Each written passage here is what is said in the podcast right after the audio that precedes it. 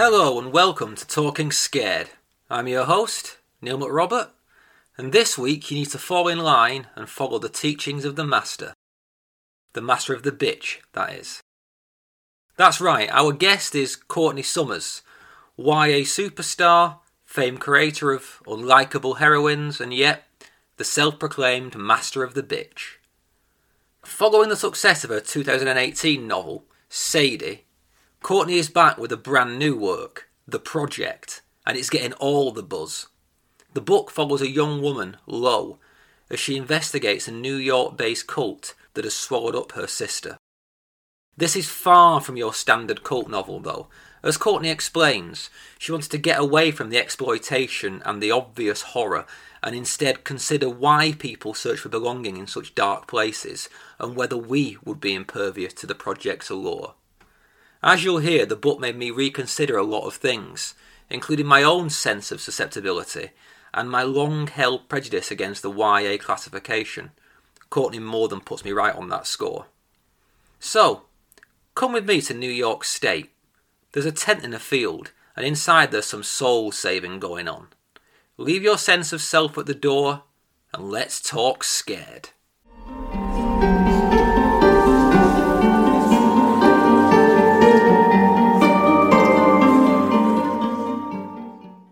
So, hi, Courtney, and welcome to Talking Scared. Hi, thank you for having me. It's good to be here. It's a great day. We finally kicked the Furious Orange out of the White House. Yes, I feel like I can breathe a little, you know, especially today. It was so nice to see. Yep, indeed. By the time this goes to air, um, it'll be old news, and we'll have had probably two weeks of the Biden administration, and things will feel calm again. But right now, yeah, it feels like a global exhalation. Yes. Where are you speaking to us from today? I'm coming to you from Ontario, Canada. Excellent. Uh, Canada's close to my heart. I always like a Canadian guest. I think Canada's got its own particular spooky atmosphere. So Yeah. But yeah, today we are all global citizens, and we've both torn ourselves away from Joe Biden's inauguration for this chat. But considering the day, how better to commemorate the ending of an insidious cult run by a self-deifying figurehead than by talking about your book? It's it's called The Project, Yes. and it's out from Wednesday Books on February second. What can you tell us about it? The project is a book about an aspiring young journalist who is determined to save her sister from a cult by writing an expose on them, but that puts her directly in the path of its leader. And as you can imagine, that goes very well for her. That's my pitch. That is quite the elevator pitch of a very complex book. right, so where to start with this? Because I always tend to start broad with big themes and then go specific. Um, but you are actually our first YA author, young adult, for those who don't know that. That's exciting. Yeah, it is exciting because I I have had my my controversial comments about YA in the past. Oh no, are we enemies? Are we friends or foes? Well, well, who knows? We'll find out, won't we? let's talk about the broader themes to begin with. Over the last year and in, in the year going ahead, there's been a bit of a vogue for stories about cults and communes. We've got Redder Days, which is a novel coming out later in this year. There was Craig de DiLouie, The Children of Red Peak. Last year, he was a guest on the show. I think that you know this this cultish vibe may have something to do with our current political tribalism but I'm wondering what's prompted you to delve into the subject. You know, I was when when I decided I wanted to write the project. It was like the summer of 2018, and I was in New Orleans at the time for a, a library thing, and my editor happened to be there too. And we rarely get to talk about my books in person because she's in New York and I'm in Canada. And I, I remember sitting down across from her. I'm like, I think I want to write a book about a cult, and I want you to talk me out of it because it just it's such a difficult subject to tackle because of, you know by very virtue of being a cult novel you kind of know where they end. I was like how can i work something that is so predictable from the outset? That's what it felt like to me because when we hear about cults in news and the media it's always at their point of ruin. Everything has gone horribly wrong. And then i realized oh that's the thing that i want to i want to work with getting to that point of ruin of, of making people step back from the wreckage and, and try to see the beginning uh, and their own place in the beginning because most people don't believe they join a cult it's really easy to stand outside a cult's final moments and be like, of course not. I would never walk into that. But I don't know. I think everyone would join a cult. I think it started out, I wanted to be talked out of it, and then I wanted to prove I could talk everyone else into it. So on some level, it's like a spite novel. I don't know. A lot going on. A spite novel. Excellent. So you you've said something there that really rings true with me after reading this book because I'm one of these people that always say things like, you know, oh, marketing doesn't influence me, adverts don't. I'm, I'm one of those annoying people, yeah. and I always look at things like, you know, Heaven's Gate and Jonestown, and I'm like, those people cannot have been sane. They cannot have been okay when they got into that position. Right. But reading this, you've you've said something that I hadn't thought of, which is yeah, exactly. We only really become aware of cults once you know the shit has hit the fan, right. so to speak. Yeah. And yeah. reading this novel, there were whole swathes of it where I was like, I would join that organization today. well, I feel like I succeeded. that they're throwing off all the things that you know make life pretty difficult all the you know the, the crass capitalism and the pressures and the cruelty of life they're throwing it away for genuine social good and i was like yeah i i would join this organization why did you want to investigate that? It felt like a challenge. I mean once i'm not afraid of the challenge anymore i want to rise to meet it. And uh, when i started like reading broadly about cults i just i couldn't get a foothold into the whole mentality of them because it still felt too removed for me. And then something clicked when I started reading about Jonestown in my preliminary research, and I, and you had mentioned Jonestown, and, and I think they're a really good example because when jo- when um, People's Temple started, it was they were doing so much good. Like Jim Jones, he believed in civil rights. He believed everyone should you know be fed, be sheltered, um, have health care. Um, he believed in equality, and he brought in so many people on that platform. And, and obviously, it was later perverted by his madness and his self destruction and, and his selfishness and his greed. But he appealed to people's better nature. And I, I really I wanted to dig into that because we just I, mean, I like the cult stories where you know it's the the cult in the compound that is predicting the end of the world and everything like that. But it, it's still there's a there's like a a satisfaction in, in being able to see something that you can't relate to and sort of like in I don't want to say satisfaction, but you know, when you you're watching a spectacle and you're entertained by it, I wanted to strip that away from a story about a cult. Like that's what I really wanted to dig into. I did not want the sensationalism.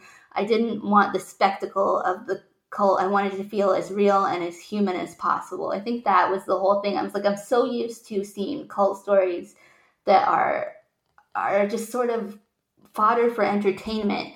And I know it's like on, on one level my job to be entertaining, but I want to make people ask why they're engaging with the media that they're engaging with and what their reasons are for their expectations. And this felt like a, a real way I could subvert not the narrative of a cult novel, because, like I said, I think they generally only end one way, but the execution of a cult novel. Yeah, and it's interesting you mention expectations because the project has popped up on my radar because it's it's on a number of prominent kind of horror books to look out for in 2021. Right. Yeah, without putting off our listeners, because it is a it is a very dark novel. I wonder what your thoughts are on that horror classification because it's certainly not horror in the way that we have come to think of a horror depiction of a cult. Right. I mean, it's it's horrific and it's tragic. Like I, I'm not ever going to be mad to see my novel on a horror on a horror list. Like if people think that it fits there for whatever their criteria is, that's fine with me. Like I think a lot of terrible things happen in the book that horrify me that I read about. I don't think it's you know a horror novel by the traditional sense of the word. It's also being marketed as a thriller, and I, I don't think it's a traditional thriller either. I, I think of it, I call it an emotional thriller. So I wonder if I should call it like an emotional horror novel. Well, that's amazing. But that that was the phrase I was about to use. I was about to say this novel is horrifying in its emotional capacity. Thank you. It leaves you kind of winded when you finished it. Oh, I love that. in the mental telepathy that that writing and reading is, that has come across very clear whatever however a reader finds my book and if it sets you know if it makes a certain set of expectations for them i'm either going to get um, penalized for it not being the book that they said it was, or people are going to, you know, accept the book that they got and and tell me what they thought of that. I, but that's like true of any book that you release. You'll either meet expectations, you'll defy them, or or readers will have to be willing to meet you halfway. It's just a whole thing. I think about it a lot. Basically, to, to back that up in a way, obviously it's a podcast about, as I always use the phrase, horror and horror adjacent fiction. Right. Because I've been doing this now for, you know, what, four or five months, and I've read a lot of horror novels about a lot of ghosts and a lot of monsters and a lot of demons. and and they, you know, some of them are really scary. But the three books that have got under my skin in in various ways are Rumaan Alam's, Leave the World Behind, Will Dean's amazing The Last Thing to Burn, and The Project. I really want to read that because of you. The the last thing to burn. Is it like tell me more? No, should, should I be saying that on like a podcast about the project? But I was like, that sounds good, and it's all because of you. I'll tell you off air, but it is an incredible novel. Um, one of the best I've read in like the last ten years. It's it's insanely good. But your book has done a similar thing. It's got to me in all of the ways that have got nothing to do with traditional horror. That makes me happy. Whereas Will Dean's book is all about claustrophobia and tension, yours is about emotion um, and the way you write the the lives of these two sisters and the way they love each other, but you know can't be together. And without giving any spoilers it reaches various kind of heartbreaking crescendos. Explain that to me. What was the thought behind that? Well, I mean, hmm, I do. I like. I at the end of the day, I think the project is uh, a book designed to like honor the experiences of cult victims and survivors. I could not remove the humanity from the story, and if I did, I feel very bad about myself at the end of the day. And I think to successfully convey that on the page, I have to get as close to and into the lives of these two girls as I possibly could. And my writing has always tended to lean to the like very narrow emotional focus, which I think that's what tends to resonate with my readers as they follow me across my career. Because I started out with very um, high school books, and then I switched and did a zombie book, and then I did like Sadie, which came before the project, and now I'm doing cults. But like the the emotional through line of my novels is very consistent. I just want to make people feel like they're there and I want them to be upset. like I just I always want to devastate someone. That's my that's my calling card. I mean that that's a great line. It's a great like marketing angle. I just want to devastate somebody. I, I, think if read by certain people in certain contexts with certain experiences, this novel could be something that is either wholly uplifting or wholly devastating. Um, there is no in between. no, no, it's, it's, it's a gut punch of a novel. It's a phrase I use often that, but in this case, it really is a gut punch of a novel. Which, coming to the question, therefore, about its classification as YA. here we go. So I'm going to try and walk a tightrope here because I have I have said some things in the past that may come back to haunt me. Let's fight, Neil. First of all, I am right. Yeah, this book is a, a, piece of YA fiction, at least in terms of the way it's being marketed. Yes, it is. It is categorized as young adult. Right. I'm astounded by that. In in the way that I'm astounded that sort of the thing that I always think, you know, that, have you ever seen the film The Woman in Black with Daniel Radcliffe, the horror film? Right. I've, oh yeah, I did see it. Yeah. Sorry, I was I was like trying to think. Yeah, so that's a twelve, right? And I always think like that that is a twelve because it doesn't quite tick any of the boxes that would make it an adult movie. But it's more scary than most like 18s that you will watch or most X-rated that you will watch. I think the same about your book it, it doesn't perhaps tiptoe into any overt adult area. Right. But in what it does, it's actually more more cruel and devastating to use your phrase than a lot of adult books. so I didn't understand why or how it was possibly YA. let, let me get my marketing team on the phone. No. um, well, first of all, I am a young adult author. I've been working in, I've been writing young adult books for over a decade. I feel that there's something classically YA about my voice. There's a certain immediacy to it, but at the same time, I understand why people are like, "Why is this YA?" Kind, well, I kind of understand it. Actually, wait, like scrap everything I just said. okay, categorizations are there to make life easier. I think for people shelving the books, and I'm I'm a young adult author. I have been writing young adult books for over 12 years. I think that's part of it. I think the project is a YA novel. I think it's an emotionally sophisticated novel. I think that YA novels can be that. Um, my work is more upper and crossover YA. So it does have appeal to adult audiences, um, and it does have appeal to teenagers, obviously. I've heard over the course of my career from like readers as young as 12 who are going through like the kind of horrific things in their lives that would make my work resonate with them, which is heartbreaking. And I've heard from readers who are like at the limit of the teenage years, like they're 19 and they've loved my books. And I know that I have adult readers, and the only people who ever ask me, Who am I writing these books for? are adults and never the teenagers, which is interesting. What can I say? Very much, yeah, because I think it's it's that prurient thing looking back. Oh God, my kid can't read this, and I would just like to say to any anybody listening who who I may have put off by saying this is extreme, your your kids can read this book. it's fine. It's just more challenging than I thought YA could be, because what what I've realised is that I, I sit here, and my opinion was always that there was absolutely nothing wrong with YA fiction, but that the the categorization meant that authors had to kind of curtail their ambition. That was my my previous thinking. Right. But the two books that have shown me how wrong that is um, is yours and Jeremy Robert Johnson's The Loop. Oh, cool. Both of which are, you know, written for, as you say, a crossover audience, but feature very kind of strong YA themes, but are both in their own way really powerful. So, have you ever felt like the categories impose any limits on what you can do or where you can go with a story? I have never felt constrained in that way. Um, I have an editor who lets me do pretty much whatever I want, and I re- I refuse to compromise. It's I mean, like I'll compromise for the sake of telling a good story, but I won't compromise to um, meet anyone's perceptions of what YA should or shouldn't be.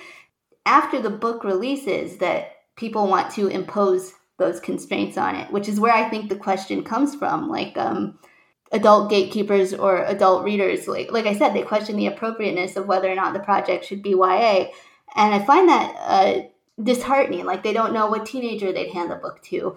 Uh, or what teenager it's for. And it, if a teen reader came up to them and said, I love dark, edgy upper YA, I love YA with Veronica Mars sensibilities, I love slow burn thrillers, I love cult books, I love reading up, I love Courtney Summers, I love Sadie, like when you hand them the project, you know, I really don't know how to engage with this like argument that the project shouldn't be YA because it upholds a certain kind of I don't know, it like it intentionally overlooks obvious connections for why it is.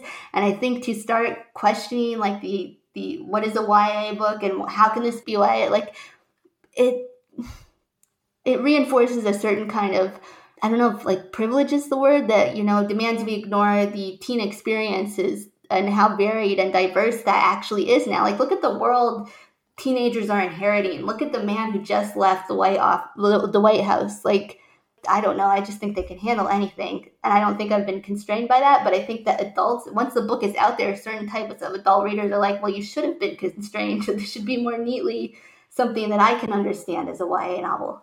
What it's made me realize in, in asking these questions, and I'm sorry if I am furthering that redundant conversation. No, no, I think this is like this is good to talk out.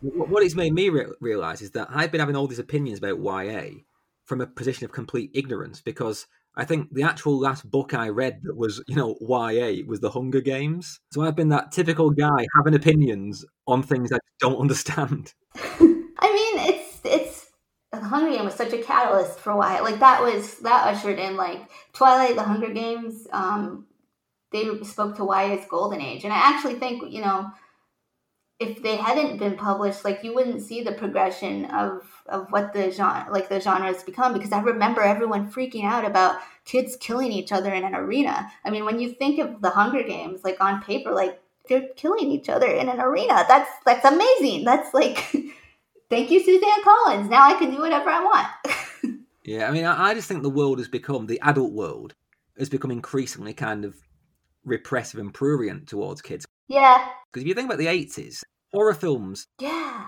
Halloween. I watched Halloween again today, right? And you, you're That's watching it. I love it. Yeah, well, yeah, I needed a break from all the optimism, so I watched um, Halloween. And he, he's killing kids. It's a man with a with a knife killing kids, and that film is clearly made for kids. All right, it might be marketed officially for adults, but that is a date movie Yeah. for kids, right? Right.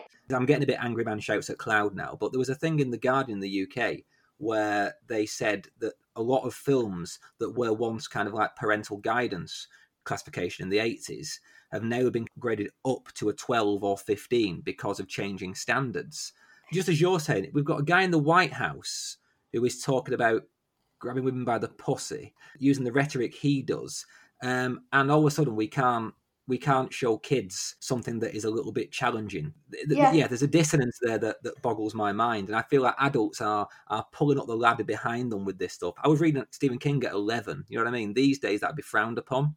I mean, there's climate change. I mean, we've got a lot of, we've put a lot of baggage on teens. I think they can handle the Goonies or the project. That's we've you've corrected my thinking for the future of the project. This may be a, a fulcrum in the in the future of the podcast. Yay. But let's talk about your book. Okay.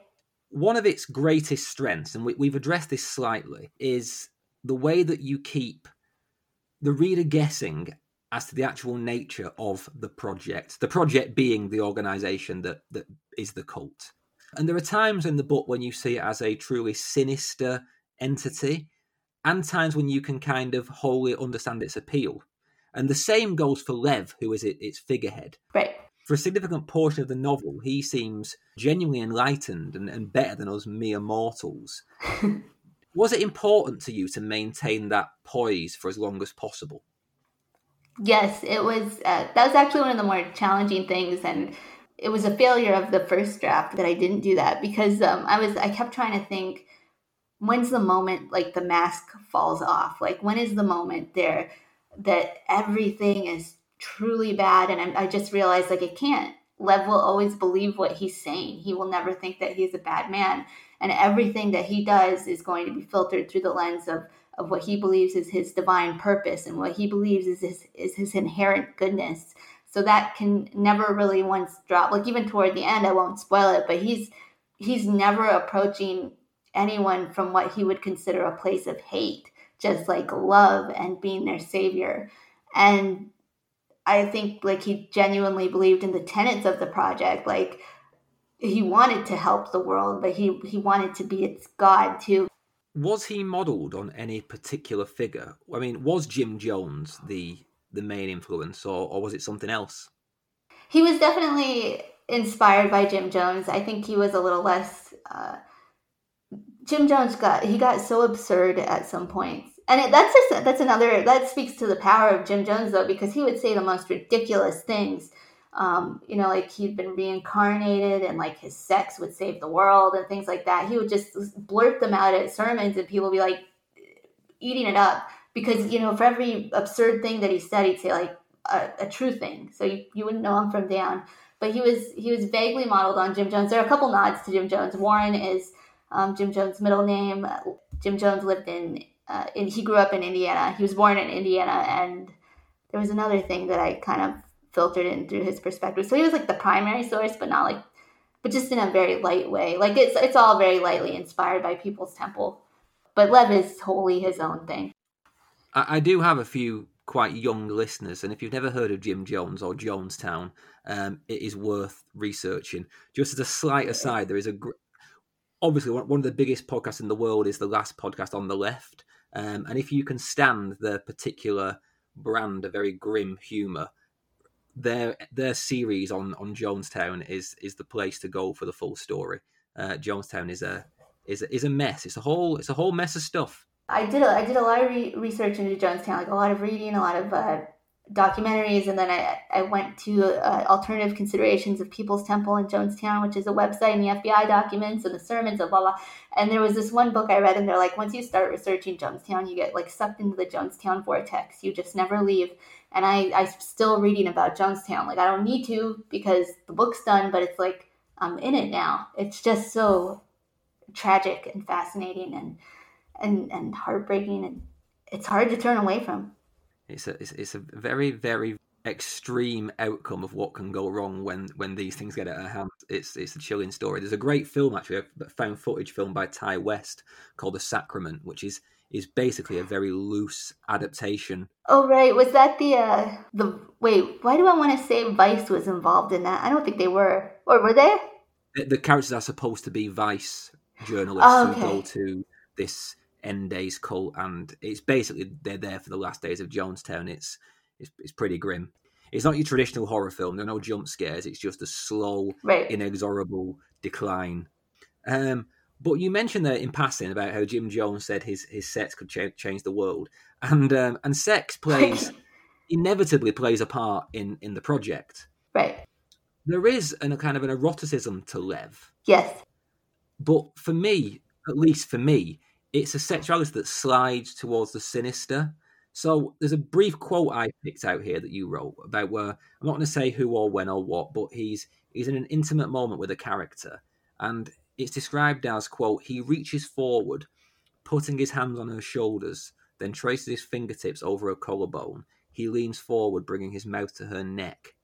I might be a little bit literal, but there's something of the kind of the vampire there, the controlling demon lover. he, he is quite a, a, a sinister sexual figure. I mean, yes.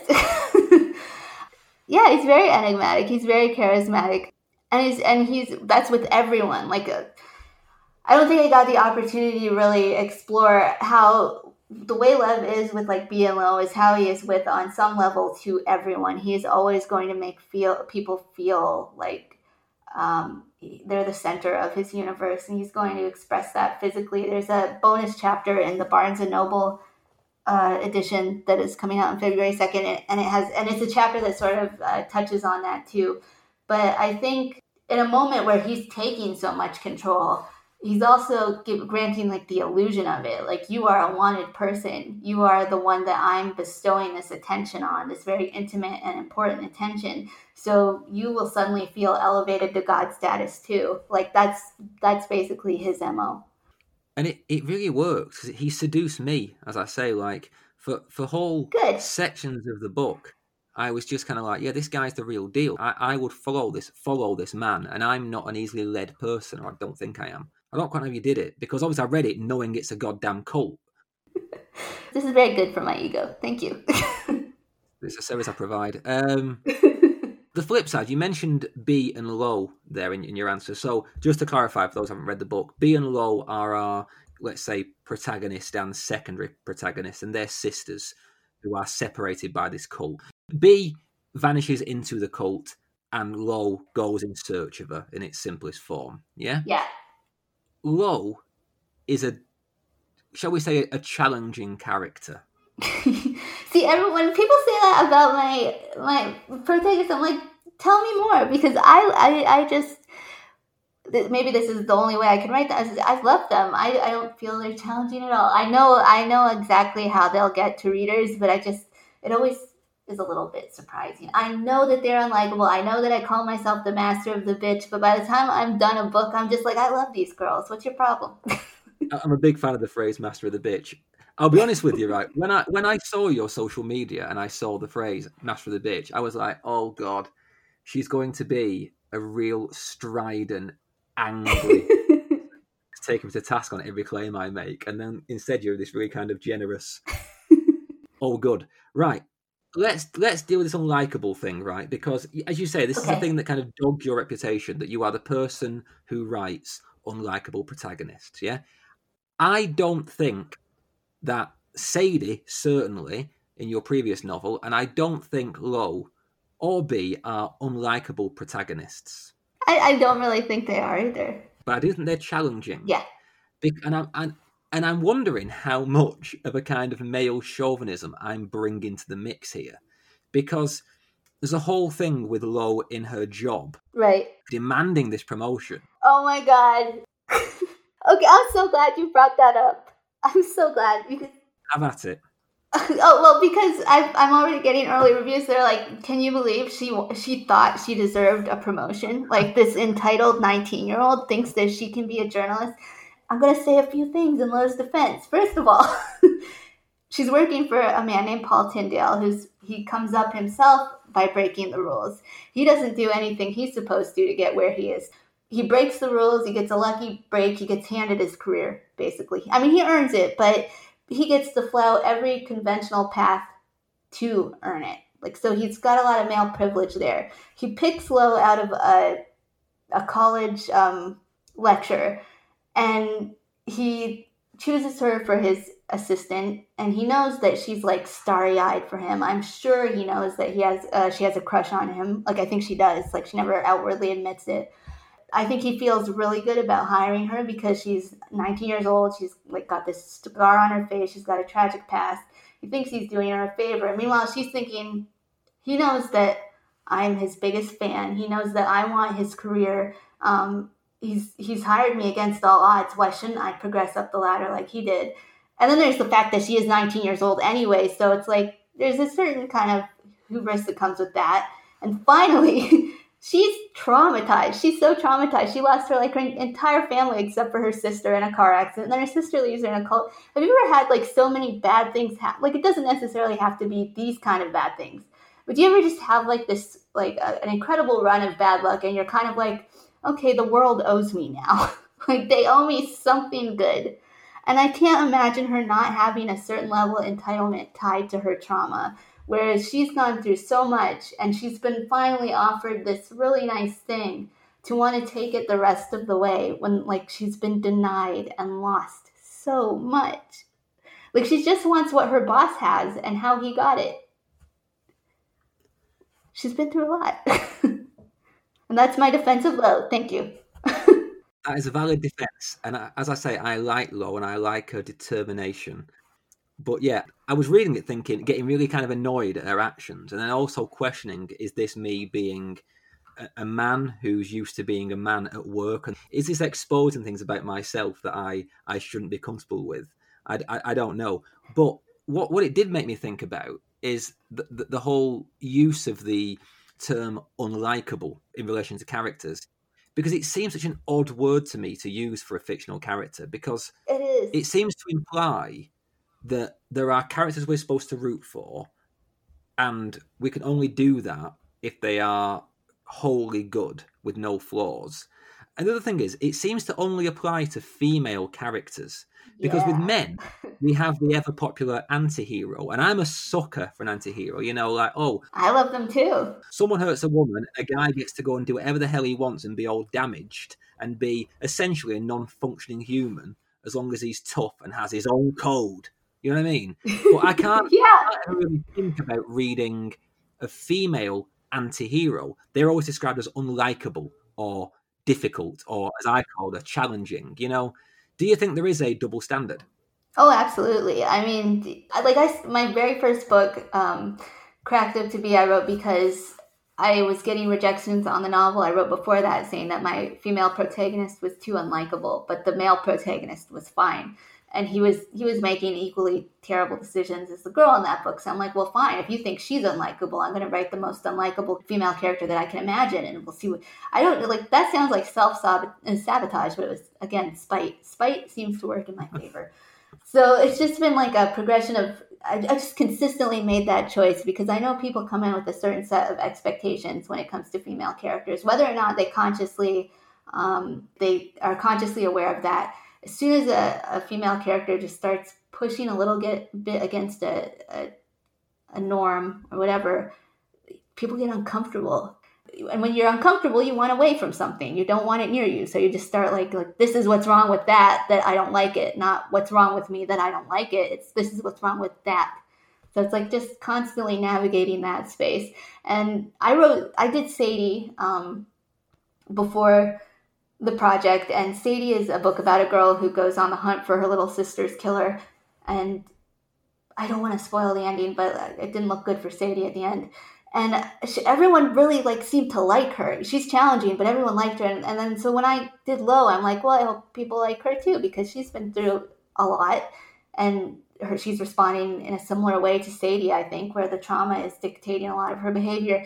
And and people just started coming at me about this job thing. Like that's like that's what they're really picking on Lo about. And I was like, what's the difference here? And then I was like, oh, Sadie died. I wonder, even though they are both books about girls going in search of their sisters, Sadie's cleaves much more to the the the standard of like you know a a guy led piece of fiction. You know, it's it's a bit more driven, and it's a bit more like the like Liam Neeson in Taken. I have a particular you know what I think it is though. I don't think it's that. I think it's that she's leaning more toward uh, an expectation we have for women. Is Sadie self-sacrificing? She has no other life or desires or love except like her duty, and then she dies for it. Because I love Sadie. Like I'm glad people are rooting for her, and I'm glad they felt the tragedy in her story. Like I was trying to make a point about the way we commodify uh, like true crime fiction and, and or not fiction, true crime, and how uh, we been we turn it into bingeable content. Usually, there's violence against women at the heart of those stories. You know, I wanted people to think about that. But when I started getting some of these early comments on the project, I just I started really thinking about Sadie as like I genuinely be, believe people love that message, and and I don't think every reader who who reads Sadie and and resonates with it is like I like it because she died. I just think it's an, another interesting layer to consider in this like current culture, society, whatever the way ingrained biases. There's a lot to unpack. I mean, there is this whole thing, isn't there, minute about trying to get away from narratives where a dead woman is the catalyst for the action. Even now, it's still everywhere. Is like the a perfectly viable reason for a man to do whatever he wants to do. To that, though. I think like maybe there is something that aligns with that whole trajectory, like pop culturally speaking, that people spoke. Like maybe it was a combination, you know, the whole Liam Neeson vibe, but also that it was so self-sacrificing. Maybe there's like a perfect combination there between two audiences. And that's why Sadie did so well. So, what has the reaction been like to Lo, apart from this thing with the job? Are people liking her? Because I liked her. I think, well, well, Neil liked her, so that's the reaction to Lo. No, actually, I don't think it's been a terrible reaction to Lo. Actually, she has many more supporters than detractor, but there was like this highly specific feedback about the job thing, and it's come up several times, and I was like, unexpected, but okay. I just I get a kick out of it, honestly. Like readers are allowed to take whatever they want from the book. They can be mad at her because she's got an entitlement problem. It, it, depending on what type of reader you are and where that annoyance is coming from, I mean, it's something worth worth asking yourself. Maybe you truly just think she's entitled, but why? One one of the main themes that comes up again and again in the novel is the idea of identity and sort of self definition. Yep. Early in the novel, Lo has an accident, um, and when she wakes up from a coma, she asks continually, "Who am I?" And that struggle continues in kind of literal and metaphorical ways until the very end when she finds a particularly poignant sense of a way to regard herself, to define herself. It's a really nice coda to that thread. But at the time, she's facing this organization that demands, you know, like all cults do, that she cast off everything that defined her before she joined. Right. So, what are you trying to say about identity and definition in this book? Oh, God. Well, I mean, Big question. yeah, look, do we have a, a year? No. um, Lo Lo's sense of self is constantly wavering. She doesn't know who she is, even when she thinks she does. She has very little to hold on to, and that in some ways might have been her saving grace at the same time because you know she had to let go of an idea that she didn't even really have a, a firm hold on, and it, it wasn't until what little was left of her was being taken away that she started to realize there was anything there worth fighting for. But it, it was a commentary and contrast to what Bea was going through. Like Bea always seemed to like the whole thing was to invert their narratives. I sound like I didn't know what I was doing. I'm just like I'm trying to. I'm like, what did I do? exactly. I was like, I mean, it's a through line. It's it's cults come for your sense of self. Basically, I just wanted to reflect that on the page. I I do everything accidentally.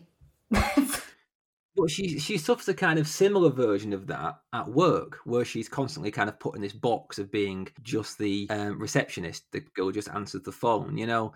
So I mean, I, I, I, did wonder whether you're going for a parallel between Lev as as leader of the cult and Paul as head of the magazine she works for, because they're quite similar characters. They both got power yeah. and personal charisma and the ability to define others, and it just feels like this girl is in a, just a constant flux of trying to claw some sense of who she is out of the this system where everyone is just want, yeah. to put her in a box.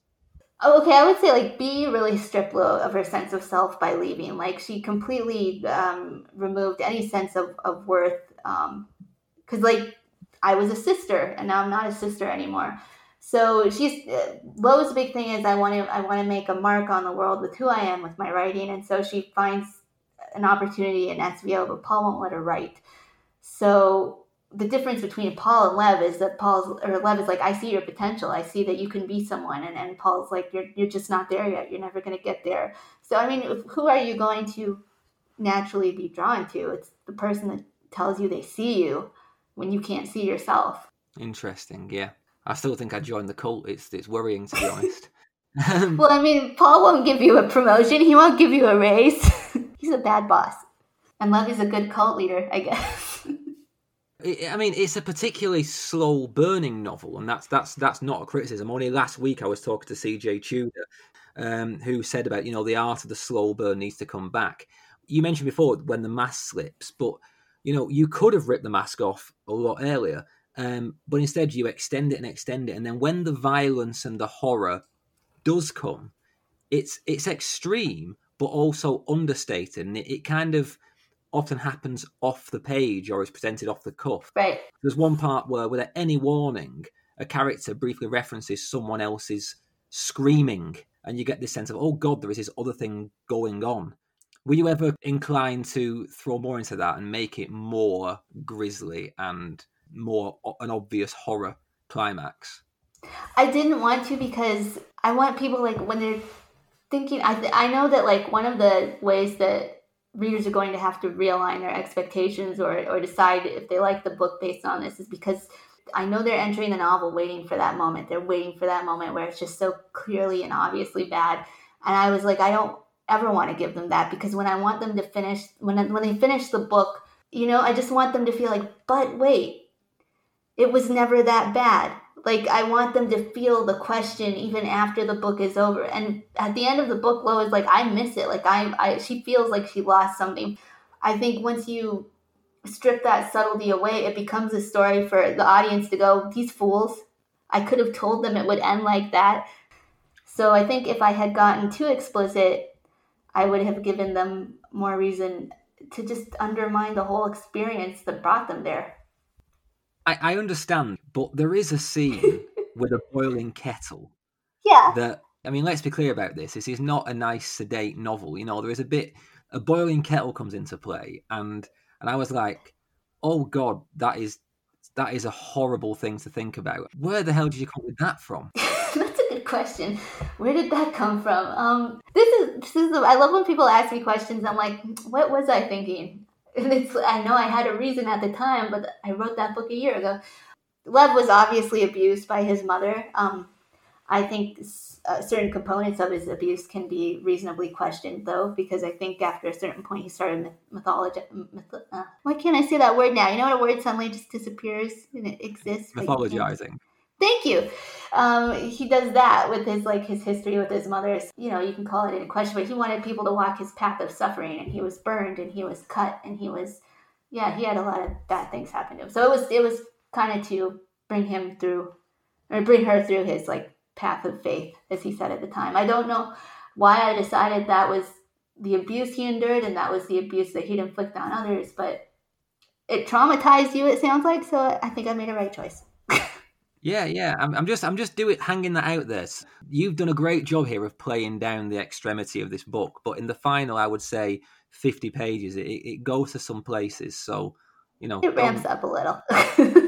on on the flip side, though, there is a a lovely moment when Lo is asked why she writes. Okay, because she wants to be a writer. That's the whole thing. Okay, she works yeah. in a magazine. She wants to be a writer, and she answers that if you tell a story you get to be alive in someone else, and right. that writing feels like her greatest chance to be alive.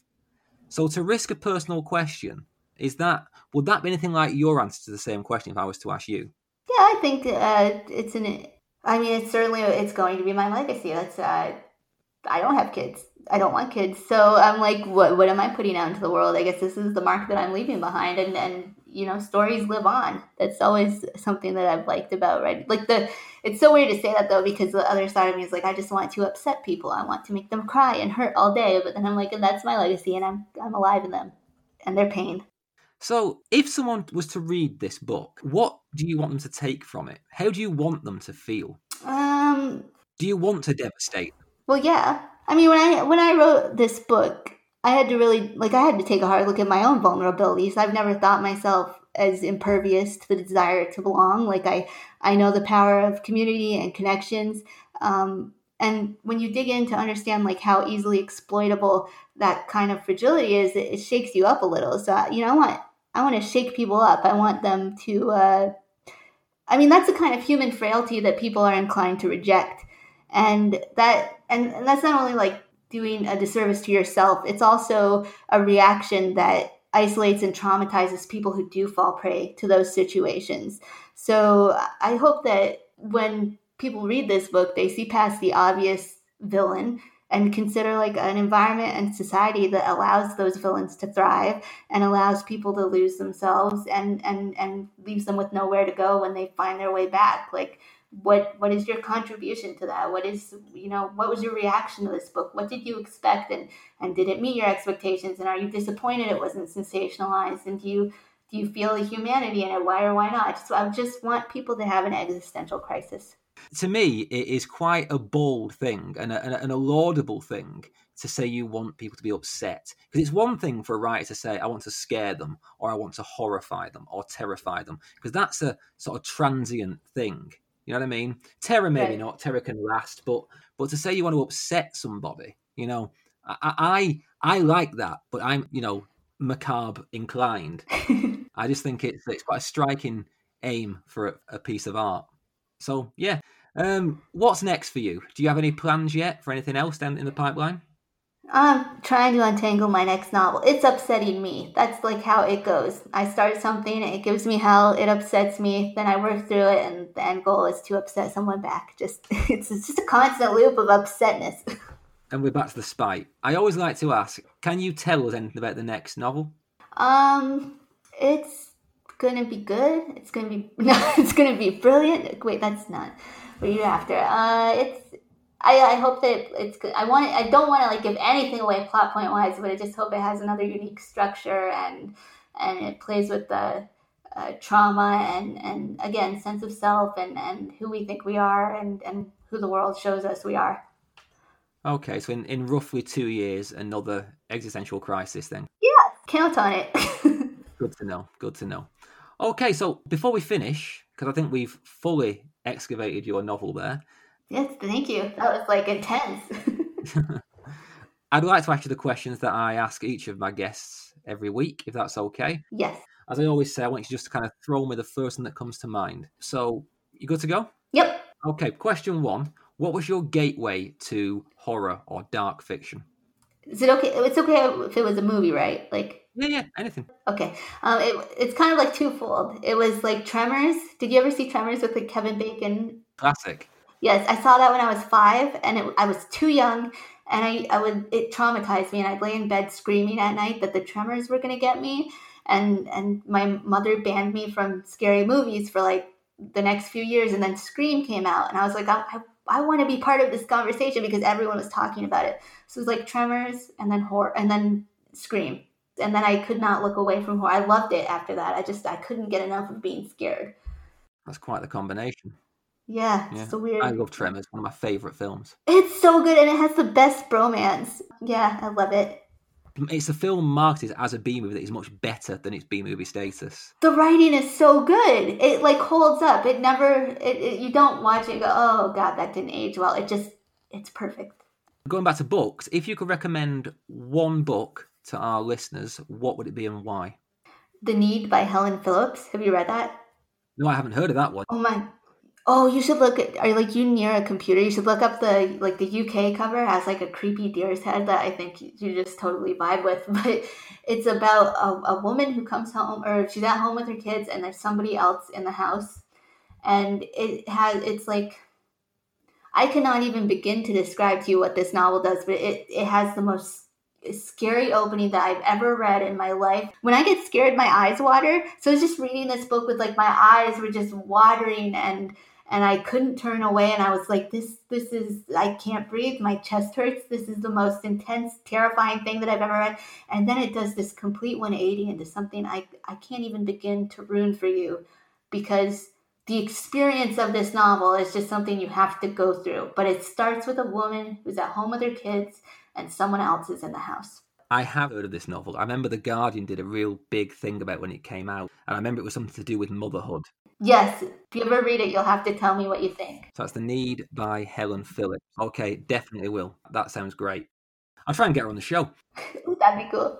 Sorry, okay, I'll stop turning this into the Helen Phillips fan hour, but she like truly is exceptional. no, it's fine. I love it. It's it's it's a compelling case you've made for it. if you had one piece of advice for a fledgling writer, what would it be? The moment you stop writing for yourself is the moment you stop writing for everybody else. Oh, I love when it's like a slogan. I love when it fits on a t-shirt. there you go. don't, don't get me wrong, some people give me some beautifully nuanced, elaborate answers, but I love when it's something I can just write on a post it. And basically, I'm going to put a photo of this on, on Instagram. I'm, every time someone gives me an answer, I boil it down, write it on a post it note, stick it on the wall above my writing desk to try and pull me and propel me through this first draft of my novel. So that one, it's just a nice one to put on a post it note. So I appreciate that. Well, that makes me happy. and now, right, okay, now you can make me happy. My favourite question what scares you? Spiders and failure. Again, that would be a great t-shirt. I mean, the, the spiders are terrifying. I know they're just like out there trying to live their lives, but they don't have to be so scary when they do it. And failure is just, I mean, that sounds like such a trite answer, but if I don't meet my own expectations, I get, it, it makes me nervous. I don't like it. it's terrifying so yeah, one one in an existential way, one in a very very very real way. I'll, yeah. I'll take that. I, I don't like spiders. Um, I I can't go to the Antipodes because obviously the, the, spiders in Australia have got tattoos, so I can't I can't go there. Um, my my scariest experience with a spider was actually in Canada. Oh no! Don't tell me that. I live here. what happened? I swear this is true. I was living on like um it was like a, a dog sanctuary in Kelowna in, in British Columbia.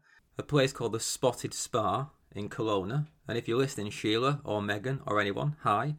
And I it was winter and we had like a wood burning stove and I went out to the to the shed to get some wood, came back in, looked at my arm, felt a tickle, and there was a, a spider on my arm, and I, I knocked it off, and it was a black widow Oh, I hate this story, Neil. That's a bad story. I didn't think that black widows lived in Canada. I thought they were like tropical beasts. I thought I was safe. I thought it was too cold. And then I read up on black widows, and it was like, if they bite you, you won't know they've bitten you because they numb the skin when they bite you. And I was like, I was on my own in the middle of nowhere, thinking, right, at any moment I'm going to keel over and die.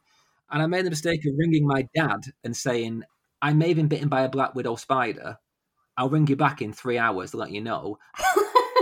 and then and then my phone died, so he thought I was dead. Oh no! That's that's funny though. it's terrible and funny.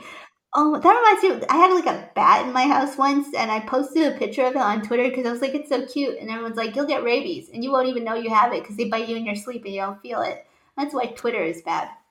That's my number one fear: rabies. Don't know why. There is no rabies in the UK. Well, did you see it was it was Cujo, right? Cujo with the dog that um, no, what it was, my dad when he was in the army. In my dad's quite old, uh, and when he was in the army, um, one of his friends in North Africa was bitten by a dog and died of rabies. And my dad went oh into, my God. into luxurious detail about the process. Um, have you read Paul Tremblay's Survivor Song? No, I haven't, but it's on my list. So it's about a rabies thing that goes viral and becomes like human transmissible. It was the first book I read for this podcast, and the the, the same week that I read it, I was bitten by a dog when I was out running. Oh, oh my god! That's... But you're still alive. You don't have rabies, and Trump's out of the White House. Like these are all good things. You're right, aren't you? Let's end it there. Trump's gone. I don't have rabies. Yay! I, I have waffled a lot about myself there. Before we go, how can people find you on social media or find out more about your work? They can visit my website at courtneysummers.ca. They can follow me on Twitter at Courtney under or, yeah Courtney underscore S, and they can follow me on Instagram at Summers Courtney. It's all different names. My marketing people don't like that. There's three different names. Like, and now I don't like it either because I had to think about them all. Yeah, but that's where they can find me. Excellent, and I hope they do, and I hope they read all your stuff, and I hope they read the project. It's a great book. But all that remains to say is Courtney Summers thank you for talking scared. Thank you. This was awesome.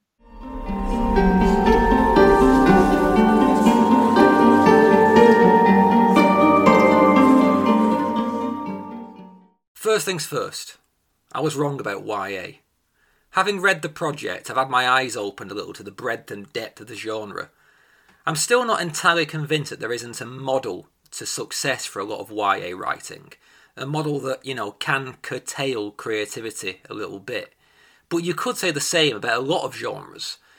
And as with all fiction, it's the outliers that do the cool stuff, and the project is straining at the edges of what YA can be in a way that's convinced me that one, YA can be much more interesting than I thought, and B, I'm going to open the show up to YA writers in future.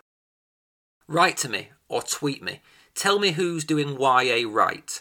Who and what should I be reading to up my game beyond the Hunger Games? You can find me on Twitter at TalkScaredPod or email me directly at talkingscaredpod at gmail.com. I'd love to hear from you. Every day's a school day. So, what else is going on? Not much. you know what's nice though? Not hearing about the president every single day. I have no idea what Joe Biden is doing right now, or what he's really been doing since inauguration, and that's what it should be. Some of it is my general ignorance of day to day American politics, but it's also because Biden doesn't feel the need to tweet every damn thing he thinks, and it's so refreshing to feel my mind unpolluted by another man's ego for the first time in, in four to six years.